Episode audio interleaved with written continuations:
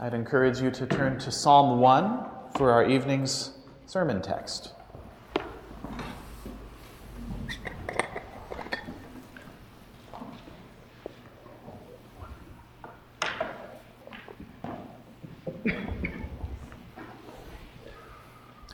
Before we read the Lord's holy word, let's pray for him to illuminate our hearts by his Holy Spirit. Father, we thank you for this great gift that you have given us of your holy scriptures, so that we may know you and that we may know what you require of us. And so, Father, we pray that you would send your Holy Spirit and that he would be with us as we hear your word read and preached. We pray that you would shape our hearts by this proclamation. In Christ's name we pray. Amen. Psalm 1. Blessed is the man who walks not in the counsel of the wicked, nor stands in the way of sinners, nor sits in the seat of scoffers. But his delight is in the law of the Lord, and on his law he meditates day and night. He is like a tree planted by streams of water that yields its fruit in its season, and its leaf does not wither. In all that he does, he prospers. The wicked are not so but are like chaff that the wind drives away. Therefore, the wicked will not stand in the judgment, nor sinners in the congregation of the righteous. For the Lord knows the, ra- the way of the righteous, but the way of the wicked shall perish. This is the word of the Lord. Well, we come to this first psalm called the Gateway of the Psalms. Now, the Psalms, as you know, are a book of prayers. Uh, they were often sung, but not universally. Were, uh, and so I think it's better to think of the Psalms as a prayer book than as a hymn book. And one of the things that you realize when you pray through the Psalms, which I encourage you to do, is that you learn that you have no idea how to worship God rightly but it's the Psalms that teach you how to worship. A study guide that I once had in the scriptures referred to the Psalms as a book that illustrates the varied exercises of the regenerated soul. The prayers of the person who knows God and has been made alive by the Holy Spirit. And so, Psalms 1 and 2 help you understand how to interpret and how to pray the rest of the book of the Psalms.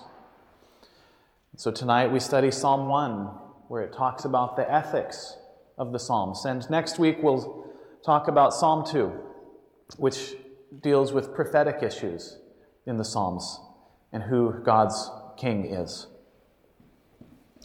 But the key lesson that we learn from Psalm 1 is that if you're going to worship God rightly, you need right standing with God. And you need something deeper than outward obedience. You must delight in the law, in your inner being, in order to worship Him properly. And so, if you delight in the law of the Lord, and if you keep the law of the Lord, you can draw near to God with true confidence. Well, so we just divide this psalm into three sections. Verses 1 and 2, the delight of the, wicked and the righteous. Second, the, in verses 3 and 4, the fruit of the righteous and the wicked. And third, in verses 5 and 6, the reward of the wicked and the righteous. So, first, in verses 1 and 2, we read about the delight of the wicked and the righteous. It says, Blessed is the man well, the word here is probably actually better translated happy, because Hebrew uses two different words for blessed and for happy. And the word that it uses here is the word that is used for happy. Happy is the man who walks not in the counsel of the wicked, and so on. However, there is a difference between the happiness that comes from the Lord and the happiness that comes, let's say, when you got a nice pair of socks on Christmas a few days ago. It's a different sort of happiness. And in fact, you can see this illustrated very well in the Greek. For the Greek translation of this text, uses the same Greek word that we read in 1 Timothy 6:15, which says that Christ is the blessed and only sovereign, or again in Greek, the happy, satisfied, joyful, and only sovereign.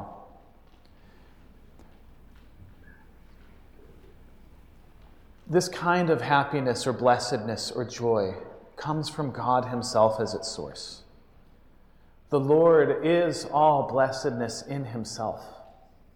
And so when you delight yourself in the law of the Lord, in the teaching of God, you will find that God will pour out satisfaction on you out of His own abundant and perfect store of joy.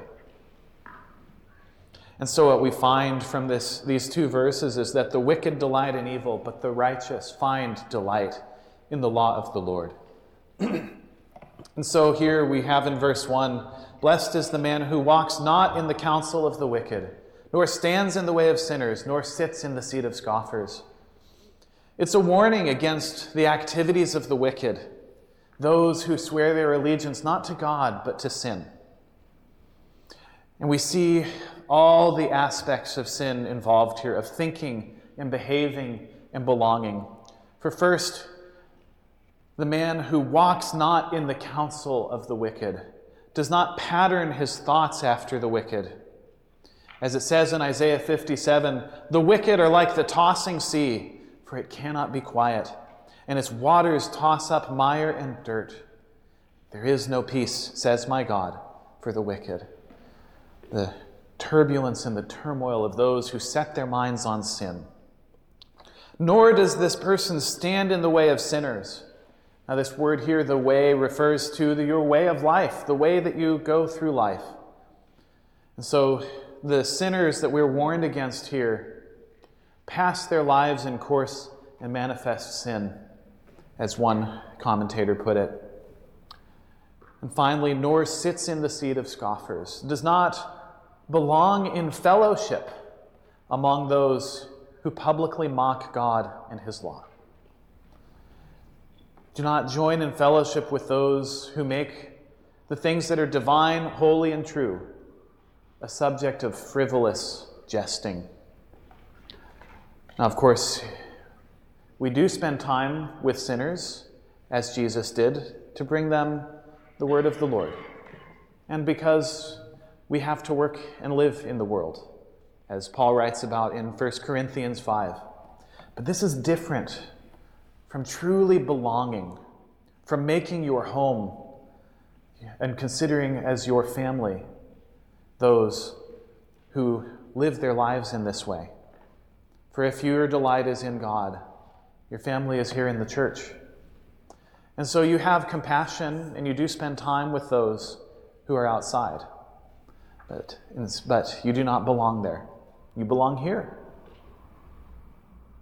Now, of course, one of the challenges is that it can be hard to distinguish true godliness from that which merely appears godly, isn't it? And that's why you need new life. That's why you need the regeneration of the Holy Spirit. It's what makes the difference. It it's what makes it possible to understand and to know that which is true godliness. And so, as you are, have been reborn by the Holy Spirit, you will find that you delight in the law of the Lord. As it says that the righteous delight in the law of the Lord, and on his way he meditates day and night. Well, as most of you are surely aware, the word law here is the Hebrew word Torah. Well, this Hebrew word has a wide range of meaning, and it can extend all the way from being a single command of God all the way out to the entire Word of God. And so here it's probably best encapsulated as His delight is in the teaching of the Lord, in all the ethical teaching that God has to give to you. And what you find as you as you are made alive by the Holy Spirit and as you study the Word, you find that the law reflects God's character. As it says in Romans chapter 7, verse 12, that the commandment is holy and righteous and good. And as it says in Leviticus 19:2, you shall be holy, for I, the Lord your God, am holy. And so the call to delight in the law is not just a call to delight in words on the page or commands of what you should do. It's a call to delight in the Lord Himself. For you see God's character in His law. And as it says in Psalm 37 4, that when you delight yourself in the Lord, He will give you the desires of your heart. And so, as you seek after the Lord because you delight in Him, you will meditate on His teaching day and night. This word here refers to muttering the law, repeating the law, speaking the law to yourself over and over again, repeating it to yourself, especially out of delight in it. The same way that you might gaze at a precious jewel from every angle, whereas you might go to an art museum and study the details of a fine painting. When I was a kid, I walked a quarter mile gravel road home from school every afternoon from the bus stop. And every, there were potholes on this road and they were filled with gravel. And I loved sound when I was a kid. And I would just stand there for minutes at a time, just pushing those rocks together in the water because I loved the sound that they made. And we all have had experiences like that of enjoying something so much that we just take it in. And that's what it is to meditate on God's teaching, on His Word, for delight in it. But you know, delighting in God's law leaves no room for delighting in your own ways. It, because you recognize that your ways are sinful. So, this is a call to measure your own story by Scripture's story, not the other way around. You take God as the one who is allowed to tell you that you are wrong. You do not tell God or His Word that He is wrong, but rather He is the one who is allowed to correct you and to change your life. And as you meditate on the law, you'll learn something about yourself. You'll learn that you can't live up to God's holiness. For God is the one who is right, and you are the one who is wrong. Jesus says in Matthew chapter 5, You therefore must be perfect as your heavenly Father is perfect. Who can keep the law perfectly? I can't. You can't. Not a single person who has walked the face of this earth can keep the law perfectly. Consider the example of the Apostle Paul. Who knew the law better than Paul? He says that he was advanced among many in his own generation as a Pharisee of Pharisees. And yet, what does he write in Romans chapter 7? I delight in the law of God in my inner being, but I see in my members another law, waging war against the law of my mind and making me captive to the law of sin that dwells in my members. Wretched man that I am, who will deliver me from this body of death? And even if you were able to keep the law perfectly on the outside, you cannot attain these higher inward perfections of which Jesus speaks. And so your meditation on God's teaching can only lead you to despair if you take it seriously enough. And that's why you must turn to Jesus. For Jesus alone perfectly kept all the law as Paul continues on from what he said in Romans 7, he says, Thanks be to God through Jesus Christ our Lord. For there is therefore now no condemnation for those who are in Christ Jesus. Jesus obeyed the law perfectly, and he delighted in the law perfectly. Not just outward obedience, but inward faithfulness and joy. He lived a perfectly sinless life. And you know where that sinless life led him. His obedience to God led him to the cross where he paid the penalty for your sins. And so it's only in Christ that you can be relieved of the burden in law, relieved of the burden of the law, excuse me, and left with delight in the law. It's only in Christ that you can see the law for what it is a window into God's character and a guide to life for your good. And so God doesn't promise you a life of constant hedonic happiness because you delight in the law. After all, Jesus' delight led him to great suffering for his people. In this life, you too will struggle. You'll struggle from your sins, you'll struggle from the sins of others, you'll struggle from the effects of the fall. But you are being led on to a life of perfect joy, eternal joy, joy with God and seeing Him face to face as your highest good, and a life where you will never be able to sin again. So that's the delight of the person who does delight in the law of the Lord. And so, being transformed by this delight in God's teaching, the righteous then go on, in verses, as we see in verses 3 and 4, to bear fruit, while the wicked are only fit to be scattered. For the righteous are like trees planted by streams of water. I don't know how many trees you know. I have a couple I count as very good friends. But trees love to be planted by streams of water. Just look at the creek over there on the church's property line and see how many trees are planted there. It's a very, very pleasant place for a tree. And so God provides for you out of His law. You can actually picture the streams of water as the law that feeds you as His people. God's word provides for you. And in fact, in Scripture, God's words are compared to trees. As it says in Isaiah 65, that God's people, it says, like the days of a tree shall the days of my people be. And so, in the Lord's provision, you will lack absolutely nothing that you need for your health and for your delight as one of His children. And so, being provided for by God's word, you will bear good fruit. And you will bear fruit in its season. You will bear the regular ordinary, expected fruit from the food of God's Word. That's why it says specifically yields its fruit in its season. It, a tree yields fruit in season just as the natural course of things. It can't help it. It's a tree, it's what it does. so when you are fed on God's Word, you can't help but bear fruit. And what is fruitfulness to God? living a holy life, gathering together for worship like you're doing now, and delighting in that worship, and bringing other people in as the fruit of a healthy tree is meant to reproduce the tree. And so, as you live a holy life, you will be a part of God's plan to make disciples.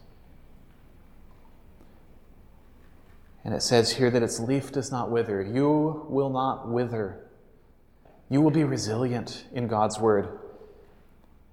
A tree that is planted by these streams of water will be able to, to endure drought, pestilence, the ravages of time. And so, you too, when you are fed on God's word, you will endure whatever life throws at you. You will withstand everything that life brings your way, and you will keep bearing fruit. And indeed, it's often the pressure of the hot season the season where the leaf is most likely to wither, that's often the conditions that bring the best fruit. The flavorful agricultural produce, such as wine or coffee, they bear the flavors of their growing conditions. And often, the best wine and the best coffee, the best fruit, comes from the most difficult conditions.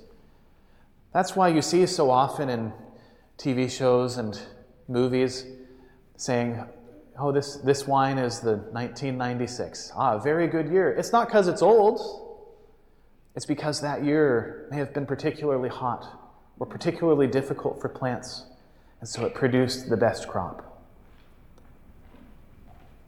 And so it is often with the Christian life that your suffering brings the greatest fruit for the Lord. For the godly life does genuinely bring the threat of withering. But in all that you do, you will prosper when fed on God's word, just as Christ himself fed on God's word and bore incredible fruit. For he led a perfectly holy life, he worshiped the Father perfectly.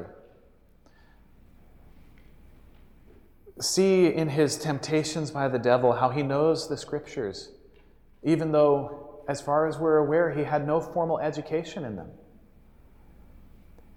And yet, what did this obedience lead him to? What did his, his knowledge of God's ways lead him to? It led him to the cross, it's where he died to reconcile every elect sinner to God. But Christ didn't stay dead. No, he endured. For he was raised from the dead, and he continues ministering even to this day as he intercedes for you, his saints. And he will endure even to the last day when he will return again and raise all of you from the dead, so that you will indeed endure even your natural death. That's the fate and the provision of the righteous, of those who delight in the law of God, but the wicked are different, for the wicked are fruitless.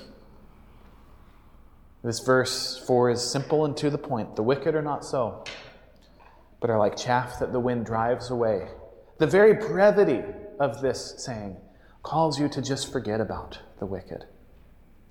So much to say about the fate of the righteous, and so little to say about the fate of the wicked.